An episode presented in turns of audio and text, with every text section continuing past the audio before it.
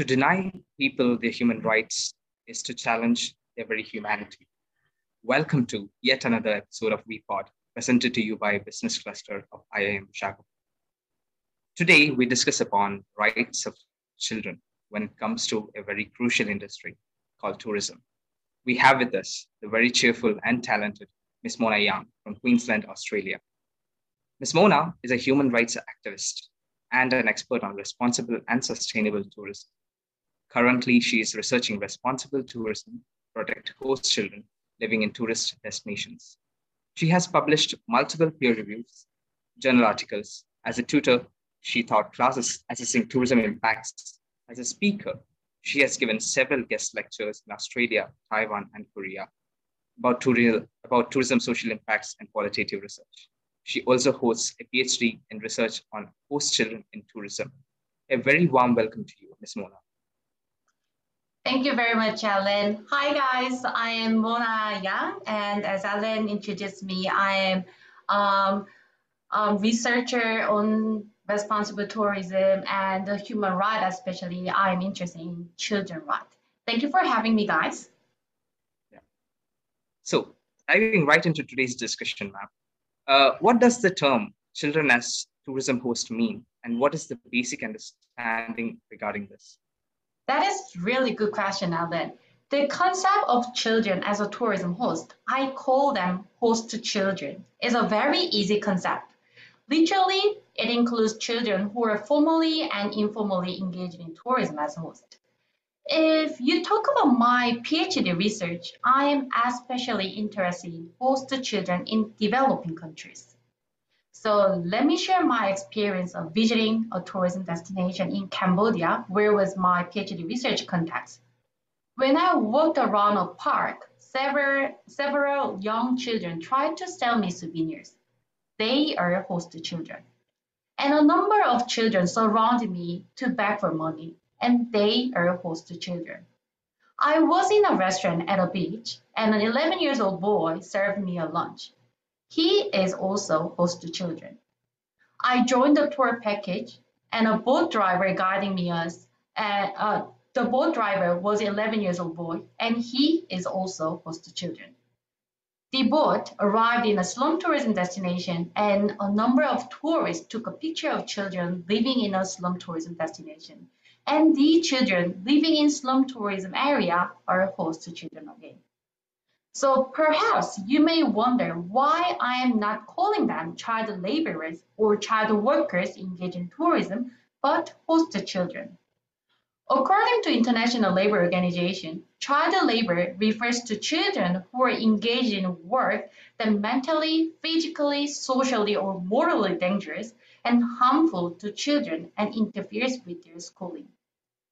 The problem is that this definition is very amorphous. For example, International Labour Organization says that domestic child workers, which means children help their family business, are not considered, considered child laborers. Then, if a child helps their mother's restaurant after school until 2 a.m., will it be considered child labor or not? That is very arguable. For another example, children living in slum tourism destination or engaging in voluntourism are technically not child laborers or child workers since they are not directly engaged in economic activities. However, it is so obvious that these children are faced with physical, mental, and social risk. So, adhering to the terms of child laborers or workers leave these kind of children behind the political and legal blind spots and perpetuates their inferior status. So my focus is not just child laborers or workers engaged in tourism, but host children indicating all children who are formally and informally engaged in tourism. Oh, that's good. Uh, so which element will act as the most crucial catalyzer to facilitate the transition of children? Oh, thank you for asking. Mm-hmm. Thank you for asking that question as well. I can clearly say that the most crucial catalyzer is the understanding of tourism impact from perspective of host children themselves. When we have a look at the literature on host children, it is identified that most research on host children was conducted with second data or interviews or survey with governors, policymakers, NGO staff, and tourists. So they are adults. Only a couple of studies listen to host children's voices. And the research results about host children projected by adults have been reflected in programs, projects, and policies for, for host children. So to bring more positive impacts on to host children, we needed to know how host children perceive benefits and losses from engaging in tourism. For instance, my PhD research identified that host children perceive positive impacts as they when they emotionally interact with tourists. If I give you more details, some children were happy when they interacted with friendly and smiley tourists, but at the same time, children felt hurt when tourists frowned their faces or did not say hello back to them. Also, while some children enjoyed taking pictures with tourists as they felt beloved, other children were reluctant as they worried their pictures could be used for pornography. If we did not know about this finding emerging from children themselves, we adults might claim that um, let's take away, let's take children away from the tourists because that is a dangerous, and try to minimize the encounter between children and tourists to protect children. However, host children themselves speak it out that they actually want to interact with tourists in good manner. So rather than minimizing the children and tourist interaction, we needed to ponder together how we can provide a safe environment for children to interact with tourists. For example, tourism destination can provide a kind of tourism products that children can be a guide for tourists, interacting with them in English, teaching their local culture under um, strict local adult supervision. For sure, all children should be able to voluntarily participate or withdraw from this activities. That's a good way to perform uh, the post-tourism shift. So, uh, children engaged in earning through activities like promoting tourism can be considered an unethical way of doing business. Mm-hmm. So, do you think an ethical business model can be carved out where children get into tourism engagement with all their rights protected? Um, that is a really tricky question to answer. But first of first of all, I want to make sure that I am not supporting children's work. But what I want to say is that we should not recklessly ban children from engaging in tourism. Of course, there are types of child work that cannot be tolerated or negotiable. For example, child sex workers. In this case, children's engagement in sex tourism should be banned no matter what it is. But other than the obvious intolerable or unnegotiable work, we need to gradually address children's engagement in tourism by understanding why host children are engaging in tourism first, rather than a reckless ban. The problem is that it is very difficult to protect all rights of children, especially children from the low-income families. According to United Nations Convention on Rights of Children, Children's rights needed to follow four core principles, which includes non-discrimination, the right to life, survival, and development, and respect for the view of child, and the most importantly, the devotion to the best interests of the child. And often, if the children are from families in the poverty, their main interest is making money. Ethical business happens when we listen to their opinions and provide some safe places to children to achieve their best interests without discrimination and without impeding their development and survivors. So I think the continuous research with the children to understand what they thought and their best interests and why these are their best interests can help to offer host children to engage in tourism in a safe way and I think that is an ethical business model. Yeah. So there's this movie, Slumdog Millionaire, which was uh, which is from India, which won an Oscar. And uh-huh. in the movie, it portrays uh, a, a, kid from a slum. Uh, the, uh, the the main guy, the, he and he wins a lottery. He wins a million. He becomes a millionaire. So in the movie, it portrays how the person moves around and uh, mm-hmm. information from various tourists.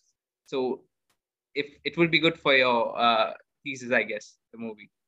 Thank you very much for sharing this movie. I think that sounds really interesting movie. I gonna have a look at it after this interview. Yeah. So from mm-hmm. a social perspective, the activities in which children are working include boat drivers, souvenir sellers, etc. Still assure some quality of life when compared to the darker side of the same, like abuse, trafficking, etc., which implants a bad amount, bad image about the country in a tourist's eye and affects the lifestyle of children involved in it. How should a country help host children to lead a respectable life? Uh, that is a good point as well. But I just want to make sure again, I think we should not compare the host children situation with other children who are situated in the worst case. If we keep comparing them with others, nothing we can do because they are always the worst case. What we needed to do is to understand these foster children, focus on these foster children cases and their concerns. And I just want to um, continue add a, a, more, a few more words. And the problem, the boat drivers, souvenir sellers, of course, they may be safer to uh, compared to the other like uh, child sex workers. But we needed to know that um, these boat drivers, souvenir sellers, these kind of host children are fa also faced to this kind of child trafficking or um, child trafficking or uh, impeding their development or um, access limited access to the education. Um, I understand, however, at the same time, I understand that the government, especially developing countries' governments, resources are limited. So the key is a partnership and collaboration. Foster children's rights issues and safety issues are not just government's responsibility. Actually, all stakeholders in tourism and child rights have the responsibility to care for the foster children. For example, utilizing my research finding that foster children perceive benefits from tourism since tourism instills their culture pride and offers learning opportunities. Local community NGOs and um, maybe hotel may collaborate in teaching children local traditional performance and interact with the tourists under adult supervision. Let me give you another example of the collaboration. Uh, when I visited in Cambodia, I met an 11 years old boy working at a restaurant, and then he was carrying a piece of onion to prevent uh, trafficking um, trafficking, being kidnapped, because he thought that a piece of onion, if he rubbed the piece of onion on his nose, it can be an antidote to wake him up from the anesthesia using the trafficking. And there was a, another boy who had been kidnapped and saved his life by jumping out of the running truck. After he got through this accident, I asked what he did, and he said he just told his mother and did nothing. Even his mother just warned him saying that, oh, be careful, the world is really dangerous. Although many children are aware of this risk of engaging in tourism and trafficking and child sex tourism, they do not know the right responses when they really face this kind of a risk. So the government needed to collaborate with other NGOs, local communities, and tourism businesses using the National Police Network to set up a safe and easy report system first. And then all level of stakeholders, stakeholders needed to actively, actively educate children and their guardians on the right process and responses when they really face these issues. Yeah, that would be a good solution issue. So talking about your thesis PhD, the influence mm-hmm. of tourism on boost children's quality of life which seems a unique idea to me. How did you end up researching this and what were your major insights? Uh, well, back in the 2017, when I started my PhD, I had a chance to watch a documentary about child prostitution in Cambodia. That is really miserable. In the video, there was a five years old girl wearing a makeup and toted for the sex tours on the street. that is really hard to see. I thought that something was definitely wrong and I wanted to help her. But the problem is how, how I could help her. And then I decided to help her using my strength, which is my research skill. However, the problem is that conducting research on child prostitution was a big challenge as a new tourism PhD student. So I compromised it and ended up researching host children as my first major research on child rights. But after PhD, I wanna continue my work for children engaged in sex tourism, maybe in a couple of decades. Anyway, when I started my PhD research on host children, of course, I had a big ambition to eradicate all forms of child labor and emancipate them from the exploitation. However, interestingly, the more I carried on this research and the more I read articles, the more I um, dig these research topics, I realized that eradicating all forms of child labor is actually impossible in capitalist societies. Even the idea of removing all child labor is a very westernized view, ignoring other non-Western countries' context and situation. So my major insight is that we should not judge their lives from our view, but their views by listening to their own voices and understanding their situation. That is my major insight. All right. So, coming towards the end, I would like to your thoughts on the halt of tourism due to COVID as an opportunity to bring a revolutionary change in the industry concerning host children. Uh, sure. Um, as all we know, now COVID hits the world and COVID lockdown has halted the tourism industry. Due to the lockdown, now millions of host children who have rel heavily relied on tourism income are starving. I wouldn't say that COVID can be a great chance for the revolutionary change because host children issue requires not just one-shot care, but continuous and steady attention and cares. What I want to say is that before the COVID, many developing countries were addicted to the economic benefits from tourism development. So they tend to focus on making more money rather than sustainable development, caring social and environmental aspects. So they tend to focus on uh, what is that addicted. So they tend to addicted to the development, resulting in the exploitation of host children. Tourism literature argues that heavily relying on tourism is very risky because tourism is very unpredictable industry. Now, COVID is the evidence what's gonna happen when we economically rely on only tourism. While the tourist visits are impacted, the government and other tourism stakeholders now have a time to take a big breath and have a look back at what they have missed.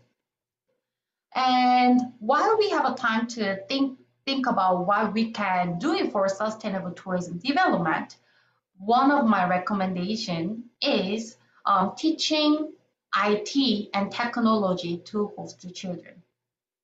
Actually, already there are a few NGOs and projects trying to teach technology to children in developing countries. However, when we talk about teaching technology to children in developing countries, we often think about very basic skills like writing using the Excel, making a PPT slide, or writing the Word documents. Of course, that skills are important, but these skills do not fulfill what host children need right now. This skill doesn't make a money straight away, and this still skill doesn't instill their culture pride straight away. So that is a reason why the technology projects have always been unsuccessful, unsuccessful so far. What I want to teach children are more advanced skills that can empower children and connect them to the real world. For example, nowadays, many tourists who cannot travel overseas tend to watch, they like to watch virtual tour videos on YouTube. So NGOs, and government maybe set a place where host children can access computers and internet and teach them how to make a YouTube clips. Then children film touring their village as a tour guide, etc., and upload it on the YouTube. Or children may learn about online shopping platform and sell their local products or craft through the online shopping mall, rather than selling in person to the tourist on the street. Then children can create income overcoming the COVID limitation, and they also can handle the risk from encountering strangers and instill their culture pride and improve their IT and language skills, which they perceive as a positive benefit from engagement with tourism. Some people, while I'm talking about this kind of um, solution, some people may think that, but what if host children misuse the internet and have troubles regarding privacy and digital crime, etc.? Of course, these children have to be guided to use them in a safe way by getting an education about privacy and digital crime. And here, I want to emphasize that this concern is discrimination. Many children in developed countries like the USA, UK, or you know, even Australia the children are making money using using digital platform. They are making YouTube clip. They have a vlogs. They they also making some craft and they're selling on the digital platform. They are doing it. All really we need is to provide them, provide the host children in developing country access to IT and educate them to use IT in a safe way as we do for children in developed countries. Yeah that that says a lot. That's a very strong statement and yes hope that works out soon. So your work revolves around the post-pandemic situation concerning the tourism industry. But the mm-hmm. information the pandemic effort is minimal compared to the pre-covid scenario on tourism so how did you overcome this lack of data that is true so i actually have to admit that this is my limitation I have a data um, that collected before the COVID, but I don't have a data after COVID. So that is a reason why more and continuous research attention is required for host children. So I just want to ask you guys among the audience if if you guys have any interest in expanding my research on host children to post-COVID situation, please contact me to work together. Sure, sure. I hope I, I most of our listeners would be ready to help you out with that. So, uh, thank you, ma'am, for enlightening our listeners and enthusiastic students with your profound knowledge and expertise. Hoping to interact with you in the future and hope our listeners also interact with you. Uh, on this note, I would like to conclude the 20, 23rd episode of our podcast series. Once again, on behalf of IIM Visakhapatnam, I would like to thank you all for taking your valuable time and addressing our enthusiastic students. Thank you to all our listeners. Stay tuned. Have a great time.